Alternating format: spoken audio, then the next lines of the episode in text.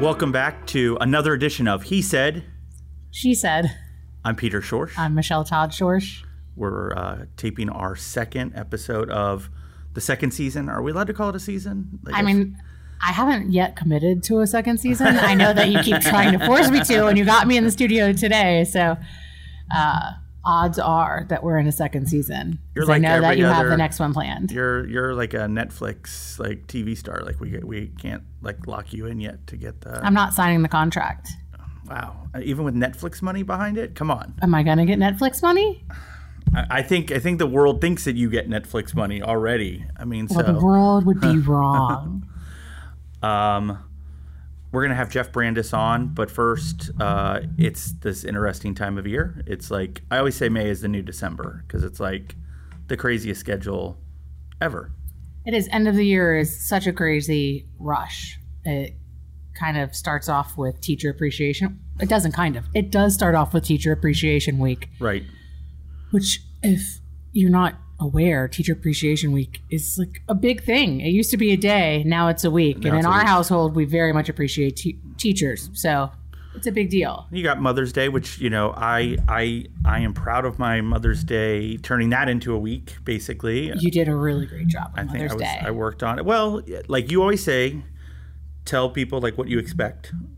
And, you know, and you have, it's only taken you ten Mother's Days to get. That's not true. You always do a good job with Mother's Day, but yes, I, I do let you know my expectations and then you deliver. Yep. There's no, I you're not a mind reader, and I learned very early in our marriage not to expect you to be one. Yep. Just like you tell me what you want. It works very well. Well, and like I just And by got, saying what I want, to be clear, you're not I like, don't give you like a list. Right. It's not, we just give each other no, suggestions actually, for like how we like to feel appreciated and what. How did I want to feel appreciated on Mother's Day itself? You, I was just going to say, not only this time, but previous times, you just like to like chill out at the house, specifically the pool, have a lazy day. We watched T V out in the, by the pool. And on Facebook memories, you know, the same days are not, the Mother's Day was not the same day, obviously. So it popped up a couple days later and it said like four years ago, you're like, all I wanted for Mother's Day was to be with the people who I love, hang out, have an easy day. So that's all I wanted. And like my hot take is I hate a Mother's Day brunch. A Mother's Day brunch is just work for me.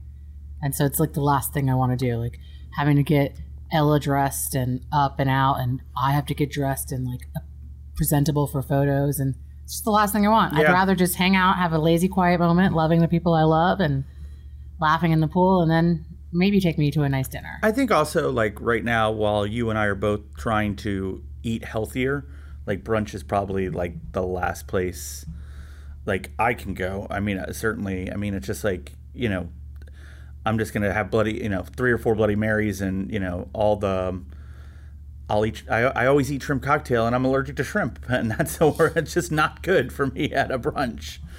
Seriously, he will eat a shrimp cocktail as I'm telling him, you're allergic to shrimp, don't eat that. And he'll say, oh, I'm not really allergic. Well, he just went to a new allergist. And how allergic are you to shrimp? Yeah.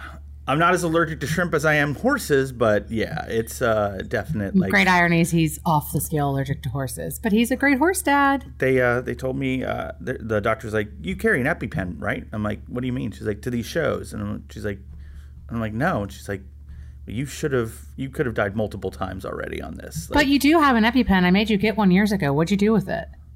Or did, did you, you never pick up the the prescription? I don't think I got one. You did. Because you were like complaining at how expensive. You could not believe how much an EpiPen costs. Maybe it's in the medicine. I, I don't know. Um, all right. So we had uh, Teacher Appreciation, Mother's Day. You're traveling again for work, which I really hate. If you all would please stop inviting my husband to conferences, I would be very happy. Yeah. The panel circuit is back uh, in full effect. I've had a bunch of virtual ones with my, I called him my work wife, Matt Dixon of Politico. He and I do our kind of odd couple straight and funny routine when we do these, and you know we've got our shtick down. But the the big one, I, like I was actually, I flew down to Puerto Rico for uh, the American Association of Political Consultants Conference, um, and it was cool um, because they invited me on, and I was it was a media panel about the midterms, and the other people it was Henry Olson from the um, Washington Post, Jessica Taylor from the Cook Report, a reporter from the Los Angeles Times. So it was these three heavy hitter, like real, real working political reporters. They were brilliant in their encyclopedic knowledge of like they could just like, well, you know, Michigan twelfth congressional, that's been plus seven for sixteen years, and now it's plus four point five. You're like, my knowledge of Florida politics they have at the national level. And I was worried for a second, but then everybody wants to talk about DeSantis. And then I just, I did my usual thing where I think I did kind of have the best line. Like, they kept talking about the Pennsylvania primaries and about Doctor Oz and Doctor Oz and Doctor Oz. And I'm like, I'm like, can we all just take a breath for a second and just marvel at the fact? And I said, how batshit crazy it is that we're talking about Doctor Oz as a U S Senate candidate. And like, that just kind of broke the ice. And then I just don't understand. I mean, I you couldn't pay me to vote for Doctor Oz, right? Someone who's only famous because Oprah Winfrey decided right. to start featuring him on her television right. show. Right. I, yeah. But you were fine on that panel because, as we all know, on. it generally comes down to Florida, Florida, Florida. Yeah. So yeah. your knowledge of Florida politics is, especially going into this cycle, yeah. I mean, yet again, Florida is going to be the center. They were they they just all wanted, everybody, both sides wanted to know about DeSantis. You know, uh, it's Trump, Trump, Trump, DeSantis, DeSantis, DeSantis. Trump, Trump, Trump, DeSantis. I mean, it's like, that's all they want to talk about. So what did you say about DeSantis? Um, I was actually very complimentary, as I usually am. Like I, I talked about, you know, just, you know, how how strong he is at fundraising, that, you know, like the strategy. I talked about like my prediction that I do think that if he wins the uh, governor's race, which he's on track to, I would say, you know, that he's, the thing about him is that he will jump out early, that he'll jump out maybe next a year from now. Uh, like I could see a Memorial Day launch to a presidential campaign. And that way he's not running against Donald Trump, Donald Trump, who will wait till the end. To you really think he's going to launch on Memorial Day? What well, a terrible day to launch a presidential campaign. It's the day that we're supposed to honor the fallen, and he's going to make it about himself. I mean, I could see him doing that because the arrogance would absolutely lead you there. I'm just talking about like Memorial Day weekend or like early right, summer. Again, not when you should do it. Early summer, patriotic, like, you know, rah, rah, rah. That Memorial Day is not just about All right, patriotism. Then July fourth. But... It, for, I'm not talking about him syncing it with Memorial Day. I'm talking about like a, a I year know. I just early. had to give you a hard time.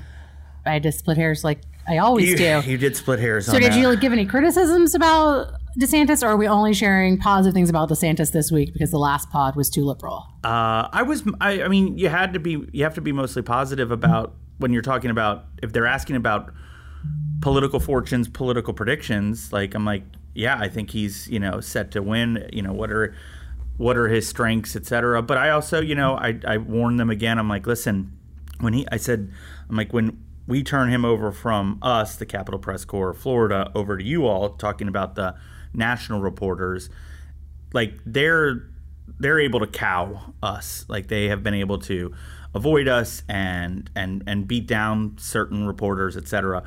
That shit's just not going to fly at the national level. Like when C N N and when the Washington Post and when all of the national media descends and he's going to deal with six hundred reporters because that's the, I mean, and that whole, all the quote boys on the bus from that uh, book, when they all start following him around, he's not going to be able to rope them off or anything like that. So that's one thing that's going to change. And then, you know, his greatest Achilles heel is his retail politics, just his lack of, you know, empathy, his lack of, I think, being able to interact with anybody who isn't just a true, true believer. And so he's going to get up into, you know, New Hampshire living rooms, and he may be a star, and they're going to want to hear him what he has to say. And he's going to go to the Iowa steak fry, and it'll be interesting to see what he does at the retail level. And that was basically my strong criticism of that. And so I did that, got back inside of a day. I'm proud. Can I? I got to give a shout out to our friends at Sax Media and H C A. They were down there and are going to win a Polly for a public awareness. So I was. It was funny to see people that I haven't seen in like two and a half years uh, who are big sponsors of Florida politics. Um, I'm like, I have to go all the way to San Juan to see my friends in Tallahassee. So it was cool to see some of them. And then there was just a lot of other. And for the record, I'm salty that the conference was this time of year because I couldn't go to Puerto Rico with you. Right. I couldn't even justify pulling my kid out of school, which I normally would do because it's like the last full week of school. So well, thanks, planners, for uh, planning it on the bat. Like one week earlier would have been good, and we could have come too. Our friend uh, Joy Friedman was doing a big event down there, and early on she invited, she's like, can Michelle and do you and Michelle want to come to my Taste of Puerto Rico event that I'm hosting? And um and or no, she didn't even say Taste of Puerto Rico. She's just like, do you, I'm, I have an invitation to send. I thought she was doing some like post-pandemic wedding thing.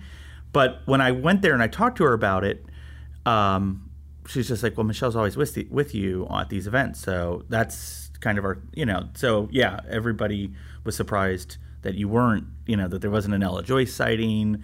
That it's there the was end not, of the school year. Yeah. It's busy, busy, busy. We have lots to do. End of school year. While I was away, you were crushing it on like field trip world.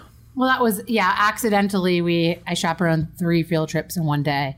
Uh, our awesome Saint Pete City Council member, Brandy Gabbard, agreed to give my Girl Scout troop a tour of City Hall. We had been working to schedule that for a few weeks. We set the date, and because of timing issues, I needed to fill some time, and I saw a way to get my girls two badges in one day, so I added a visit to the Saint Petersburg Museum of History, because a visit to City Hall ties in with learning about our history, and it worked out. And then a week before the field trip, her school lets us know, oh, field trips are back at school, and we're going to have a field trip on the same day as your Girl Scout field trip. So I chaperoned the girl, her class to Mosey, and then we had the two field trips, and it was awesome. It was great to be back out with our kids. It was great to see them learning. Um, well, you wrote about it on Facebook, and I wrote a, a, a, about it. I, I know how particular you are about... Um, when you have a great Facebook post, you like me to just share it and not try and, and I get that. Like, why are you just like putting one word on it? And now there's like, now the original. You love to steal my social media interactions. Well, it you're drives an incredible me out of my writer. Mind. You're, well, I stopped doing it, but you're an incredible writer. And so I'm like, wow, she articulated Ella's birthday so much better than I did. Um, but like just uh, your journey from the beginning of the year, like it really hit home when you put that all down. Like, 'cause I, like you were...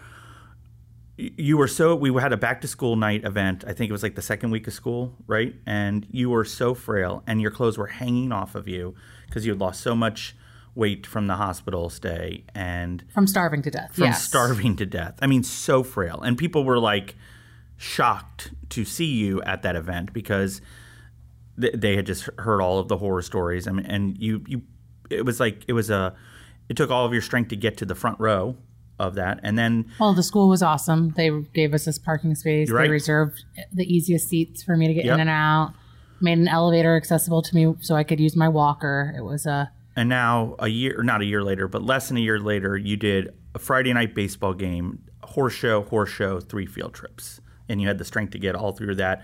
Then while I'm away, you took her to practically Picasso. So just having the strength, the physical strength for all of that is incredible. Yeah, and, and it's just kind of crazy how time passes. And, like, yes, we've done a lot of, like, before my illness and after my illness. And, like, we acknowledge it, of course. But it's just – it's no longer a part of, like, the day-to-day fabric yeah. of our lives. And it just hit me on Monday while I was with the kids that not – there wasn't a second that I even questioned if I could do it. And what a miracle that is. Like, yeah. how great is God that I'm alive and not even just alive but, like, fully healthy that I can uh, – lean into my parenting even more than ever before, because I also have this new perspective where each day is a gift. And uh, so while some people may have rescheduled some field trips because that was too much in one day, there just was no way I was going to do it because tomorrow's not promised. I also, as you're sitting here saying that, it occurs to me um, with your journey and now my journey just over the last like four months, like, you know, I always love that line, time is the fire in which we burn. And time is just such a major part of the human journey. Like, and it's it's literally the one thing we can't accelerate. It's the one thing we have zero control over. It's we are just constantly reacting to it.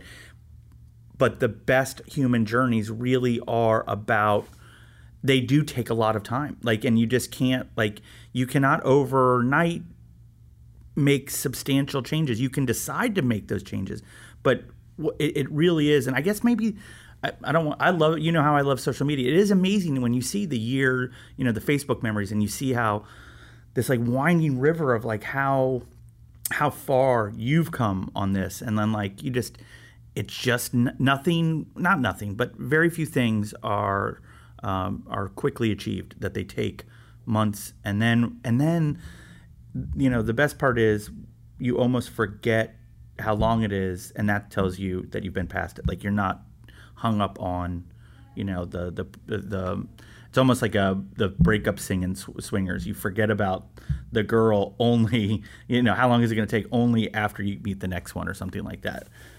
Yeah. And it was interesting because today when I was driving home from pick, dropping off Ella at school, I just had a thought that, like, I can't even remember having an ostomy bag. Yeah. And at that time of my life, you could have never told me that it would have been so far in the rearview mirror that I forgot what that was like. It was and an elephant in the room. Like, it was, it was ostomy bag, ostomy bag, ostomy bag, Fred. Right? Yeah. yeah. Yeah, it was Fred. It was all about Fred all the time. And um, so it, it is the passage of time. You're right. It's just the journey is quite beautiful, and it does take time to get through it. And it's like we are – I mean, I kind of quickly got to a place where I saw all that stuff as a blessing, but even more so now. I think our whole family can kind of see the journey as a blessing. Speaking of journeys, we are about to embark on one, um, and we promise Jeff Brandes is going to be on our next segment here, but we are going to embark on one. On uh, one? Well, a, a, a, yeah, lot. a summer of, it, I mean, this is YOLO summer if there ever was one, um, but we're starting next week, next Thursday, we do our political friend gathering with Jim Rimes and Stephanie Smith. Friday. Friday, and then from there, we are going to... London. For, finally, when I get to London, and we are going to the Queen's Platinum Jubilee because you're the best husband in the world who, you know, doesn't roll his eyes at my obsession with all things royal. Well, that is uh, that we will be probably recording a podcast from the hotel and then taking a little bit of a break, and then we'll recap England for everyone. So, um, all right, let's. We got our summer mapped out. Why don't we uh, take a break, and then we'll come back with uh, Jeff Brandes. All right, joining us now is our friend, Republican State Senator of Pinellas County, Jeff Brandes. Great to be with you. Great to see you. Thank you. When's the last time you guys saw each other? In person? Probably like six months ago, maybe? Maybe was longer? It, uh, it had to be longer, right? It might have been longer. Um, yeah. Was it a school thing? I don't Did think so. No, because no, our kids our, our kids don't even go to the same school anymore. Right. Oh, that's right. That's yeah. right. Okay. It's been a while. It's been a while. It's been a while. How's the family? Everybody's great. Everybody's Good. great. Good. Well, and he's now up in the neighborhood that we used to live at. He, um, he. Don't say it. I won't. I Thank know. You. I'm not allowed. Peter has a terrible habit of broadcasting. He lives people, at one, two, three, four. The name of our school, our address. It's just things we like to not publicize. I think Jeff would like his neighborhood to stay private. I'm. Uh, I'm. I actually miss that neighborhood because it would have been perfect during the pandemic because it's just like. It's a bubble. It's a bubble. It's a great bubble. A, and if you'd lived up there when we lived up there, we probably wouldn't have left. Yeah, yeah, that's for sure. It's just so far away from everyone. Yes, it is. They're just always surprised, though. They still have not figured out, like, the idea that there are FedEx drivers and U P S drivers. There's, like, there's a U P S driver. Do you want us to let us let him in? I'm like, does he have the big brown truck? Like, right. do you is think he, is like, he in a uniform here? Right. Do you think this was a whole setup to like rob me?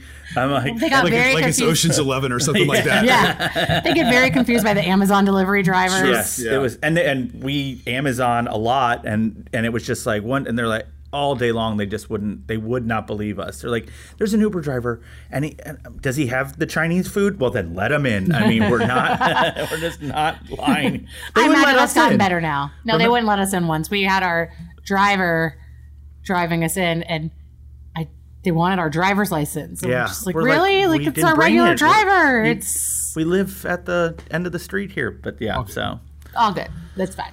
All good. All right, so we'll talk a little politics first because sure. as this gets, we'll probably drop this on the start of the latest special session. The special session was called to handle property insurance. I mean, right away I want to ask, did you kind of guilt everybody into doing that? I think I started the fire, but I didn't, I'm not carrying the torch. Uh, hmm. I think that's the way I would put it. I, I think, look, it's one of the biggest issues facing Floridians right now, and it was unresolved during regular session. I think it needed this focus of a special session. Clearly, the House and Senate weren't going to do anything, uh, the, you know, and so it became really our team that put together this letter and just said, fired it off and said, guys, we're going to give you a few days to make a decision here, but if not, we're going to go poll the legislature. Oh, and by the way, we can poll the legislature all summer long. So we can we can keep coming back to the well over and over again, and we've got the votes to get these things out. So they played a few games. Obviously, they you know they didn't launch the letter until Passover weekend um, on Thursday at five o'clock and then expected it back by Monday at noon. Uh, so there were some games being played there, but but ultimately, you know, the governor called the special session. I think that's very positive. I think it puts him in the driver's seat, which is what, which really what was needed. The governor needed to step up and, and really force the issue for the House and Senate to get to where they need to go. I think as he's saying that, um, you worked for the last governor who had who, to do who, a who called a special session on, on property. property insurance, right? And it, I don't think so. Basically, the that issue, governor didn't have to have his arm twisted to do it. Just to be clear, that's true. That's sorry, true. sorry. But, I just uh, but listen, I'm glad you did it. As I was telling Peter, uh, one of my co- best friends from college sells insurance, and she has been lamenting to me how many providers are no are leaving the state, how many people call her crying every day, and I. Literally got a text message from her. How is this Jeff Brandes guy? Is he for real? Is he going to help save the property insurance company industry? Yeah. And so Mary Jo is listening. So well, you know, there was this whole Jim Cramer episode back in the back in the day when the market was falling apart, where he was like, "They're going to go. All these companies are going to go out of business, and they're nuts." I mean, that's kind of like his famous thing on T V, and that's kind of how I felt, right? Yeah. Like this visceral reaction, like nobody is doing anything on this issue. I can tell you how bad things are. I, I can see we've lost a company a month for the last three months. We have another company that just basically let go seventy thousand customers a week and a half before hurricane season. And, you know, how bad does it have to get before the legislature finally begins to act and does the things it knows it needs to do? It isn't like we don't know the solutions. We absolutely know the solutions. It's just having the political courage to do it. How did we and get here? And don't we think solving this issue is more beneficial as hurricane season starting than, say, a sales tax holiday to buy hurricane supplies? Like, this is what is the most important don't thing. Don't make fun of Freedom Week. I oh, mean, or, or, or a camping week. It's a feel-good thing that you can campaign on. And like, listen, it's beneficial for a week, but people are getting dropped from their property insurance policies right as we're about to have hurricane season start. And they're now going to have to pay significantly more money than they'll be saving in sales tax when they but go buy this hurricane is, This supplies. Is just kind of par for the course. For the last couple of sessions, we've really focused on issues that, that are not the meat and potato issues of Florida. They're the meat and potato issues of national politics, and I understand why. I mean, you have to hold everything up to the light of, does this help with the presidential run? And if you believe that, which I do, um, then then then all of the decisions kind of make sense. But in the meantime, you've got to deal with the, the meat and potato issues that are kind of facing Floridians. Property insurance being number one. I mean, that housing affordability being number two. Like, I mean, you you know, you've got to kind of tick down some of these big issues, and we just aren't doing enough. All right, so to st- I want because. You know, I know you've been hammering on it, and I know you know it better than, you know, ninety-nine percent, but how did we get here? Like, we got here from a combination of really three or four things. Really, it's it's bad law, some bad court cases out of the Supreme Court. Uh, Florida Supreme Court or U S? The Florida Supreme Court. Okay. Uh, you know, a hyperactive trial bar. I mean, there's a reason when you go outside, you see two things in Florida, the sun and a trial bar billboard. And and so that's... you know, a hyperactive trial bar and, and in conjunction with contractors and public adjusters who exploited the law, basically weaponized the Florida law. And then finally, a legislature that knew about this and chose to look the other way. All right. So what are the core cases? What was that? No, you had the SIBO decision uh, and you had, uh, you know, you had this con- concurrent causation decision that says, hey, listen, if if if uh, if a peril, if let's say it this way. If if your roof was damaged and it had probably three or four different reasons, it's a twenty-year-old roof, the shingles are coming up, but you had a hailstorm two years ago, because that one peril was was in there and not the other perils, then that one peril kicks in the insurance okay. provision, right? Got it. So it's this, mul- you know, it was this concurrent causation kind of doctrine that came out. So that was one. Um, the state of Florida has a rule that, unlike any other state, where if twenty-five percent of your roof is damaged, you get a brand new roof. Uh, and so when you kind of take these two things together, other every other state's at fifty percent or more. Florida has a standard where you have to replace it with the exact same type of tile versus a similar type of tile. Hmm. Um, these types of those those types of things taken together really create this opportunity for for Florida to just become a cesspool of litigation, which is where we're at now. I've heard you cite a stat about like Florida's ranking on um, like how many cases or something yeah, like that. So Florida represents just eight percent of total U S property claims, but we are eighty percent of the litigation in the country. So Florida will have one hundred ha, had in twenty twenty-one one hundred seven thousand property insurance lawsuits mm. in Florida. Because the, we have attorneys, right? Right. Knocking on doors. Well, you have attor- you have contractors knocking on doors who are in partnership with attorneys. I mean, listen, I tried to get my house pressure washed the other day. Before I could complete the estimate, I was asked, do you want to get a free roof inspection for your house to see if your insurance company will basically buy you a new roof? It's it, it's everywhere. And so enough people take them up. So what's really going on in big Florida roof. is... I've well, always warned about big roof. Well, it's, but, but here's what's going on. You and I are buying our neighbors' roofs, and we're paying for it in higher property insurance premiums. Right. And what we're also doing is giving the trial bar a ton of money. And the, what's what's completely out of whack right now is the amount of litigation. Basically, these guys have turned their, their law firms into smoke-billowing factories of litigation.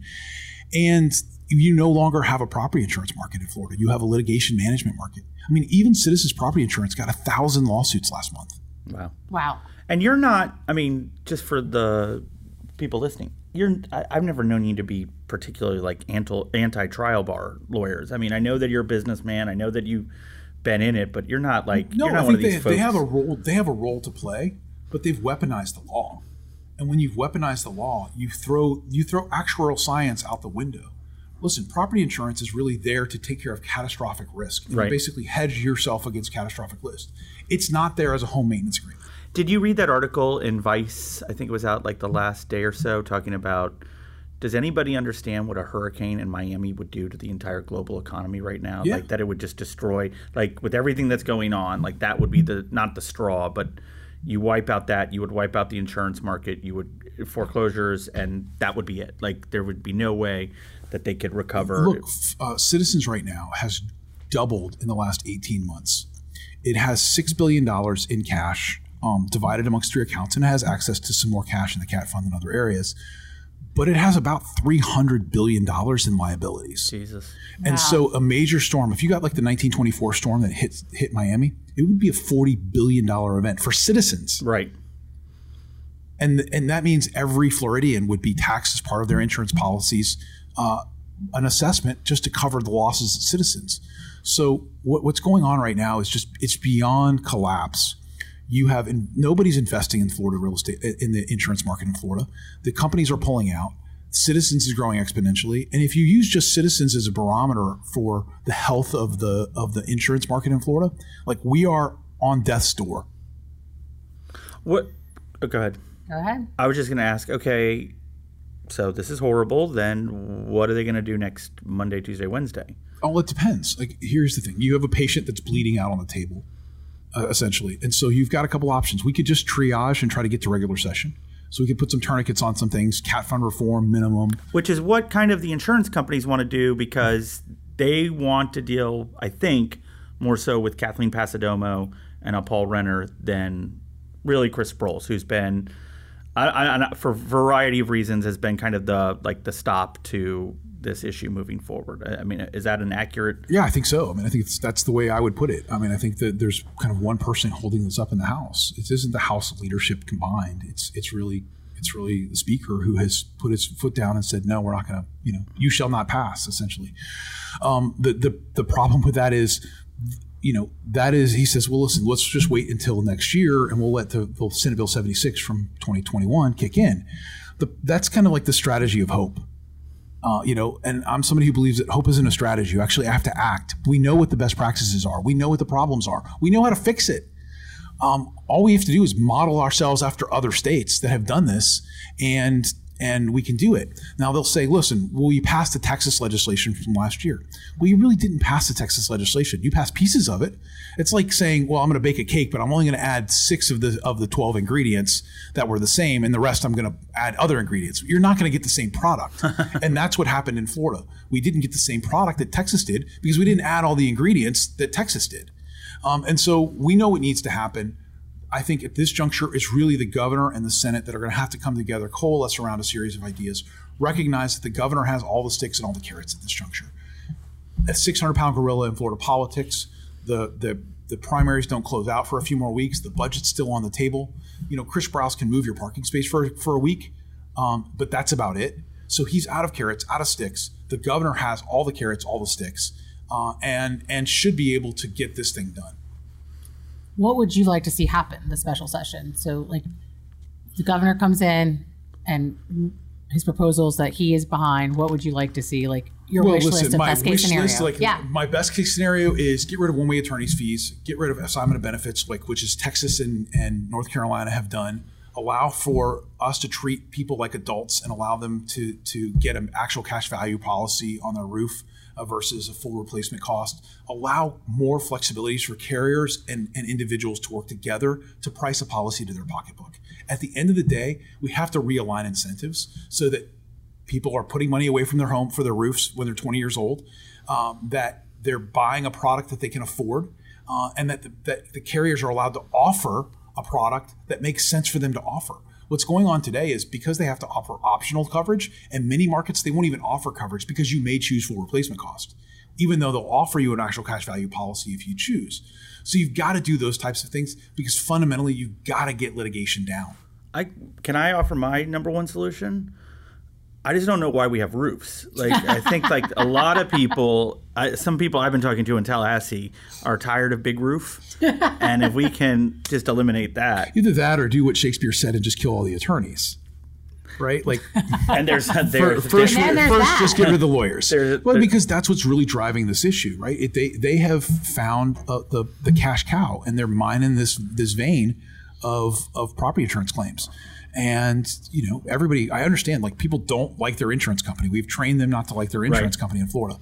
But you need your insurance company in Florida. I, I love the trial. I love trial lawyers because, I mean, you know, ten years ago it was workers' comp or whatever. And twenty years ago it was MedMal. And it's like these firms just move yeah, what listen, they're like, you know. They play chess. The rest of the of the legislature is playing checkers.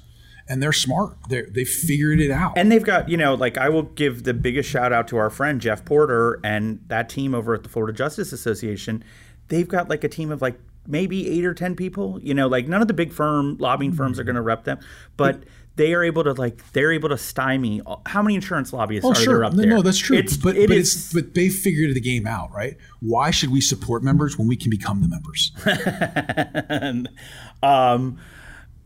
I want to transition a little bit just to talk about your legacy. Um, as you know, people that don't know, you're term limited out. Um, I, I, here's the question. So I will give you the full credit. Like, you were so right on the property insurance issue. And you and I have joked offline about like how many times, you know, you've been right about stuff that has turned out to be true. And I feel like you're kind of, um, you know, the mythical figure Cassandra, where it's just like you kept, hey, don't go open in that Trojan horse. It's not going to be good for you. And nobody's listening to them. Instead of, you know, I don't want to butter you up and say all the times you were right. I want you to think a little bit ahead. What is the ticking time bomb for Florida politics after property insurance? What's, if you were serving another four years and somehow this issue solved, what would you be like fixated on next as your big Brandes issue that you kind of like it's, get it's really, started? It's really all of the things that come along with growth. Like Florida is, is going to grow exponentially. It's it's like, you know, we have all of these retirees who are coming here. And yes, some people will claim it's for freedom. It's probably largely because of weather and tax status uh, for the most part. um, but but Florida has taken a turn. It's now a cool, hip place to be. Like Miami is growing with engineers and finance companies. People are fleeing out of New York and Connecticut. It's the managing the growth. So how do we talk more about housing uh, housing affordability? And what does that look like? What do we need to do to make that bro- work? Um, electrification of vehicles. Today, less than three percent of the vehicles on Florida's roads are electric. We're the second largest state for electric vehicles. But by the end of the decade, it's going to be fifteen to twenty-five percent of all new cars sold. How are you going to evacuate a million vehicles when there's a hurricane? So we need to be thinking about the transportation network as well. Um, and, and that plays into kind of all of the other things that come along with this kind of exponential growth. But I think my big takeaway from twelve years of Tallahassee is so many areas of public policy in Tallahassee are dealt with on a tactical basis versus a strategy. Right there, is, what is the long-term strategy for your prison system? I've been in the working in the criminal justice system for years. I couldn't tell you. Yeah. I, I, what's their long-term strategy for housing? I couldn't tell you. Yeah. There definitely isn't a long-term strategy for property insurance. What's your long-term strategy for healthcare? Because we're sixty thousand nurses short by twenty thirty-five. Like, what, what, what are all these long-term strategies? And for the most part, it's like the shrug emoji. We don't know. Well, it, I mean, I'll, and I, I agree with you one hundred percent on that. We don't have. Where's the Where is the think tank apparatus that is like, hey, okay, we're not talking about this legislative session.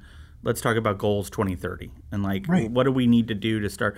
Like, you know, the chamber does a little bit of that, but like they don't do it as much as they used to. And it's just like there isn't it's it's literally whack-a-mole when it comes to, uh, you know, the issue du jour up there when they're not talking about some sort of performative red meat issue. It's Um, oh, well, we heard something.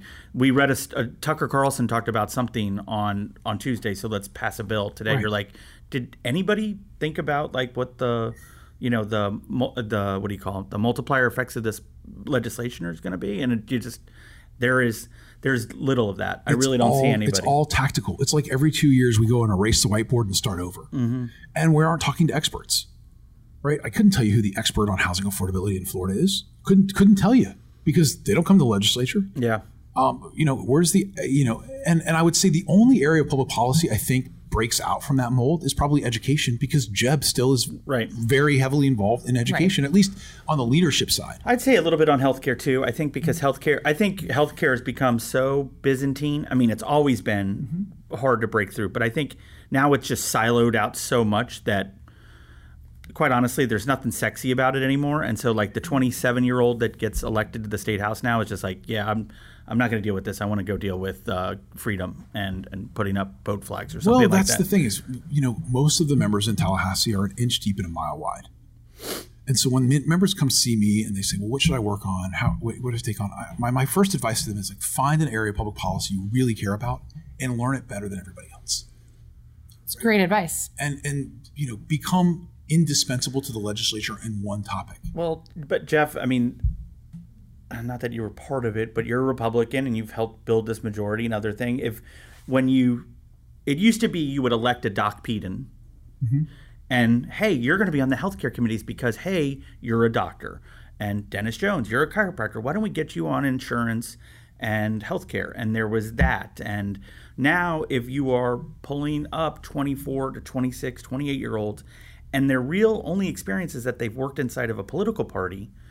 Right. They've been a legislative aide. They've been a legislative aide. They don't have, like, what's your life experience? Well, I worked for Senator so-and-so. No, no, no. What do you do outside of this? I'm like, never done that. You've never signed a check or, a pay, you know, the back of a paycheck. You've right. never, you know, well, not, what is it? You've never signed the front of a paycheck. Paycheck right. You, you, you you've never really had a budget that you've had to manage. Right. And you're not a sm- you like I would. It's kind of no longer a citizen so, legis- yeah, legislature, so, so right? Listen, you're, Milton Friedman said you're never going to get the right people in public office. The best you can hope for is to make it politically popular for the wrong people to do the right thing. That's a great quote. That's- right. So, so we have to recognize that throughout the history of Florida, United States, we've never had the perfect people in public office. Every now and then you get a Jeb Bush who comes in there with a plan and acts and, and has a vision for what he wants to create and, and, and really makes a major move forward. Like Baker did when he was mayor of Saint Petersburg, he had a plan and he executed on it. And we're still reaping the benefits of kind of that plan today because it was that transformational to the city. Having any kind of plan, quite honestly, is better than like what you have right now with just zero plan. Like I'm always surprised. And I've been critical to both Wilton and Chris about it. Like I remember when, say what you want, but like Weatherford and Gates, they did the the plan package, you know, at the beginning. They're like, here's our four things. Turned out some of those ideas were really bad, like especially like the campaign finance reform stuff where they basically just created political committees that people can funnel all this money through and all that stuff. But there was the work plan. And mm-hmm. like they went around and they t- talked about it. And it's like, Like I'm, I'm amazed. Like on day one of session, there isn't like House Bill One, which is the reform this system bill that we've worked on for the last year. It's just like, well, we might get to that, and so there's, and that's happened the last couple of times. I think I, I, I will say this, and this is not just a, I mean, I like Speaker Sproles, but I really, I do like the seriousness. I think of Renner, Pasadomo, Garrison, that, uh, that group right there. I think that there is a. I don't think that they can make themselves immune to the pressures of the governor's office. Um, but I think there's a little more wisdom there. Yeah, they're going to have to play an interesting game. Obviously, as we get closer to the presidential election, it's it's the, the politics are going to get ramped up here uh, as, as DeSantis gets closer to running. And so they're still going to have to play those, but they're also going to have to do real things too. Yeah. Uh, you know, so we, you know, yeah, we did an immigration bill that doesn't really do anything. We did this Stop Woke Act that nobody can point to, and this, and the Don't Say Gay bill, which we still haven't found a second grader in Florida, to my knowledge, that has been instructed on their gender identity. um, so I, I think you, you've seen these three bills come out, and but they're great talking points. I mean, the the the, the rule of politics is if you're explaining, you're losing.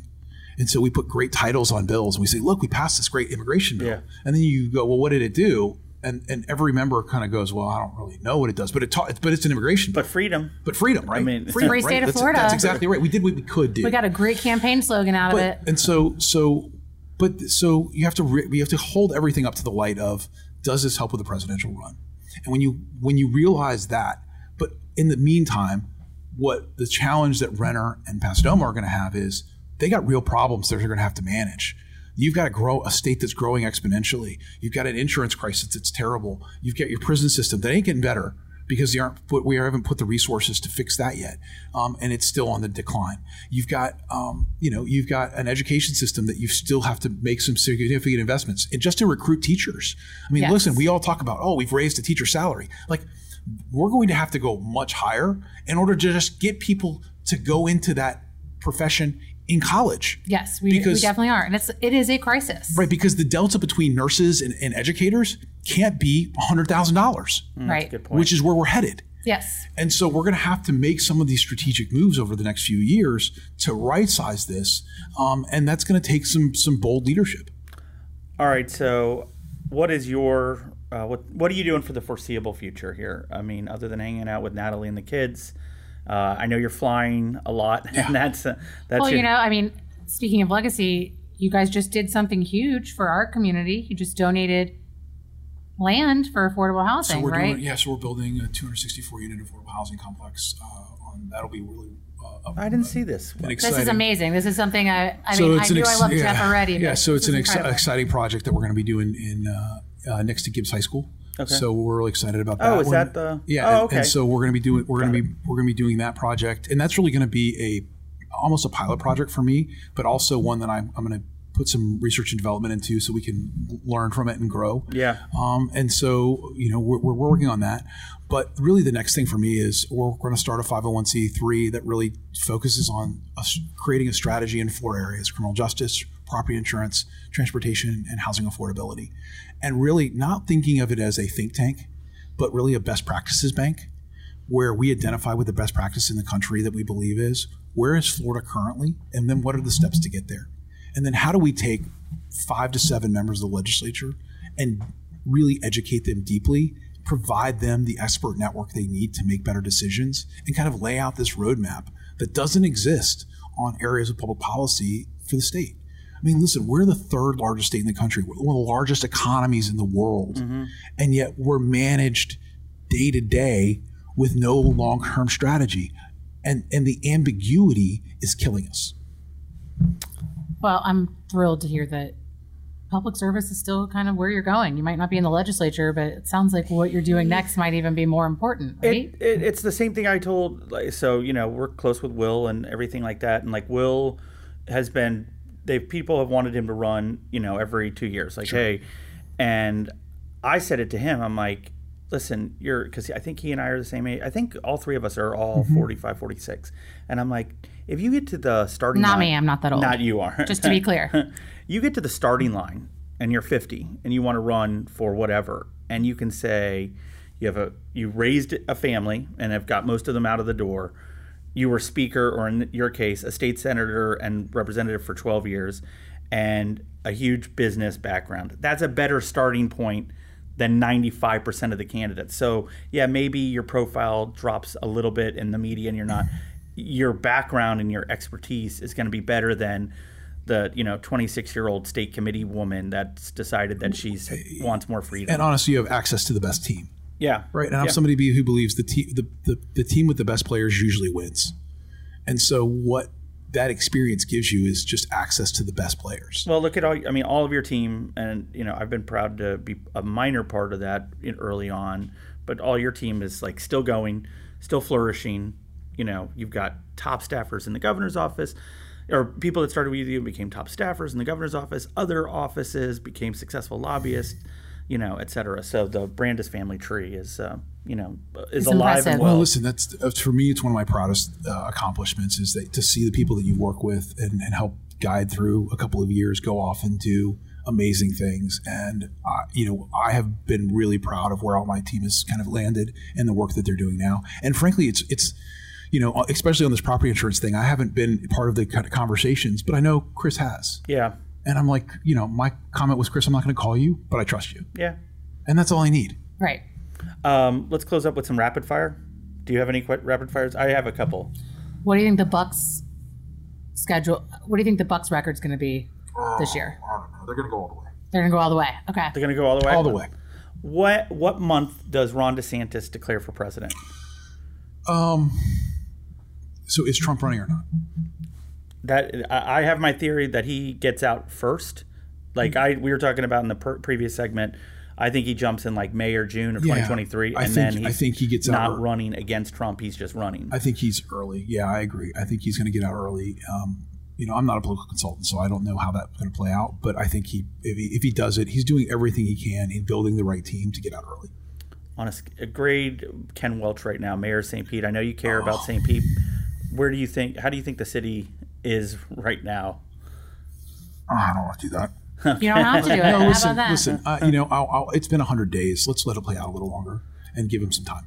And he he inherited some stuff that he's having to address. So let's give him some time. Look, to Ken's big problem agenda, is, right? is is he's damned if he gentrifies and he's damned if he doesn't. That's a great point. Yeah, he's he's got to.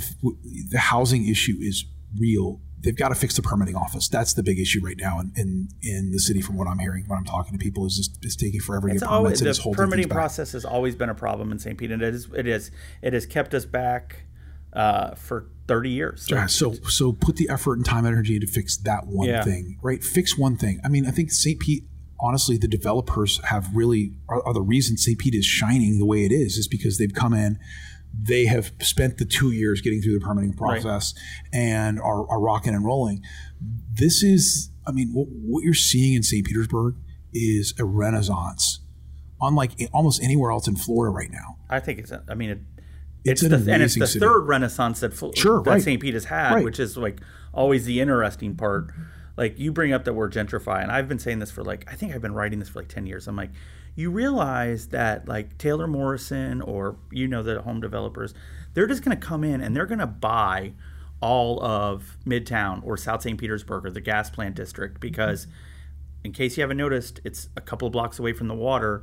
I can buy up houses at one hundred thousand dollars a pop. I can knock it all down and boom, I've got a five hundred house yeah, development look, look, right near the, the water. Therein lies the challenge, right? It's all about density. And, and so they're going to really have to focus on how do we How do we focus on density, and how do we uh, how do we encourage developers to add affordability to their product?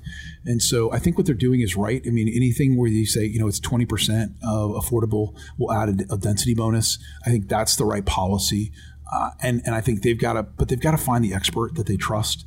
That is, they need almost like a czar, like they, in a way, don't they? They like really, just, well, they just need somebody who's going to push the permitting office, who's going to work with the development teams, yeah. who's going to help arrange the financing and everything else. That, that's that's kind of got the big bold plan yeah. for this thing.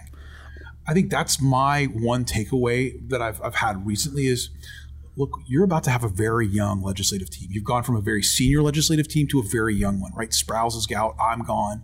You know, Roussan's only got a couple of years left. You're, you're going to have a new state senator, a bunch of new House members, uh, and and they're going to have to learn because it takes a long time to kind of learn this process and these people. And so we're we're going to have, you know, whether it be congressmen or whatever, it's a very young team yes. where we've had a very experienced team before. Uh, that's gonna that's gonna there's going to be a learning curve. But the deeper problem I think right now is is who is the coalescing force that's bringing Saint Pete College in, U S F, the hospitals, the city, and convening them and saying, what's the master plan? Like, what's the big vision for the next ten years in in, in the Tampa Bay market, in the, in the Saint Petersburg area? And how are we going to execute on that? Is that a nursing school at U S F? Is that a combination nursing school of U S F that. And Saint Pete College? What are, what are where are we what are we doing to kind of put this master plan together? I didn't realize. I mean, again, it's like you don't see like what's right in front of you, like that Moffitt three hundred million dollars plant, like that's a game changer. That's a g- total game changer. I mean, you were it's not dropping a bowling ball in a bathtub. I mean, you're dropping a bathtub in a bathtub. Right. I mean, I just and like. So you have this healthcare. I would be planning all about. I mean, like if I'm sure. Ken Welch, I'm working about that every that. day. Look, like, yeah, right. You have a healthcare hub in Saint Petersburg. You have a finance hub in yeah. Saint Petersburg. You have an arts hub in Saint Petersburg. You're gonna have to need. You need to focus on making an education hub in and Saint Petersburg. Keep, and you've got to keep all of that safe. You can't. You know, you've got to have somebody to make sure that if you've got, if you've got young nurses, if you've got young students down here. You know, you got to make sure that this is that that it's safe and that they can get around and that it doesn't fall. you know, to some of the other urban issues that are, you know, beguiling other right. big cities. And at the same time, you realize that Saint Petersburg has been the bedroom community for the beaches, where they get their staff and, and the people that work down there. And now they're having to live in Par- you know, Parish uh, right. south of the bridge. And that's not a long-term solution either. So we have to be focusing on these solutions uh, that, that address the greater Saint Petersburg area, not just downtown Saint Pete. That's what Baker said to me once was, uh, I'm like, if you were working in downtown Saint Pete and you and you had to pick some place where you had to live down there, where would you live? He's like, across the Skyway. And, you know, because he, you, you can get into, not in a, not in a, like a, a good way, but like that's where you can affordably live sure. and then come be a, a waiter or a, a nurse or right. a, a, a right. custodial so we, staff or something like that. The people that keep the whole thing going, they can't live on Beach Drive, but right. where can they live? Do you want, do you have any other questions? Because I want to. All right. Well, speaking of Saint Pete, where do you think the Rays Stadium ends up? That was my question. That's our, that was going to be my last question. Um, I, I ultimately think it goes down to L A. Okay. I think, you know, whether there's parking issues or whether they believe that it's going to be underwater because of, you know, global warming, whatever, I, I think ultimately that's probably the best location. Um, they would have to build out into the bay a little bit, but I think that that could be done. Um, I don't think you're going to get rid of Whitted. Um, I think that's a fool's errand to think that you're going to get rid of Albert Whitted. Um, but I think that that's probably the, the best place for it. But if you were, but if it was up to me, I would swap the team for a basketball team or something else. And, and the reason is this: baseball stadiums are really hard to program for anything else besides baseball. And so if you want, if you think about it in terms of venue nights, in lieu of just having a baseball team and how many times I can fill that venue up, there's a reason Vinick gets, you know, all the concerts because, uh, you know, and, and so how do you, how do you build a better venue for venue nights and tourism than just focusing on baseball? We also, you know what we also need down here? We need a world-class conference center. Like yeah, that has right. been That's, my yeah, it is number a, one a thing is like mission. We're uh, in our like, downtown. We're having a retreat, and not that we would be big enough for that, but it's like we're we're going to the Hyatt place. It's like where do you? Oh, there's no conference. Where do you go for? I like mean, even a, the Vinoy. There's is, not even enough decent Vinoy, hotel space downtown. We love the Vinoy, but it's like you're in like the subterranean area part of the right, Vinoy. It's right. Like, so so that's that's one of the big pieces that's missing. But yeah. even the Tampa Convention Center is not big enough. Yeah. Right. And so th- this area, I mean, maybe that's part of the redevelopment of the Trop site is is you could put a big conference center there, but look, you need those kind of key drivers. Uh, and I think a stadium could be a part of that.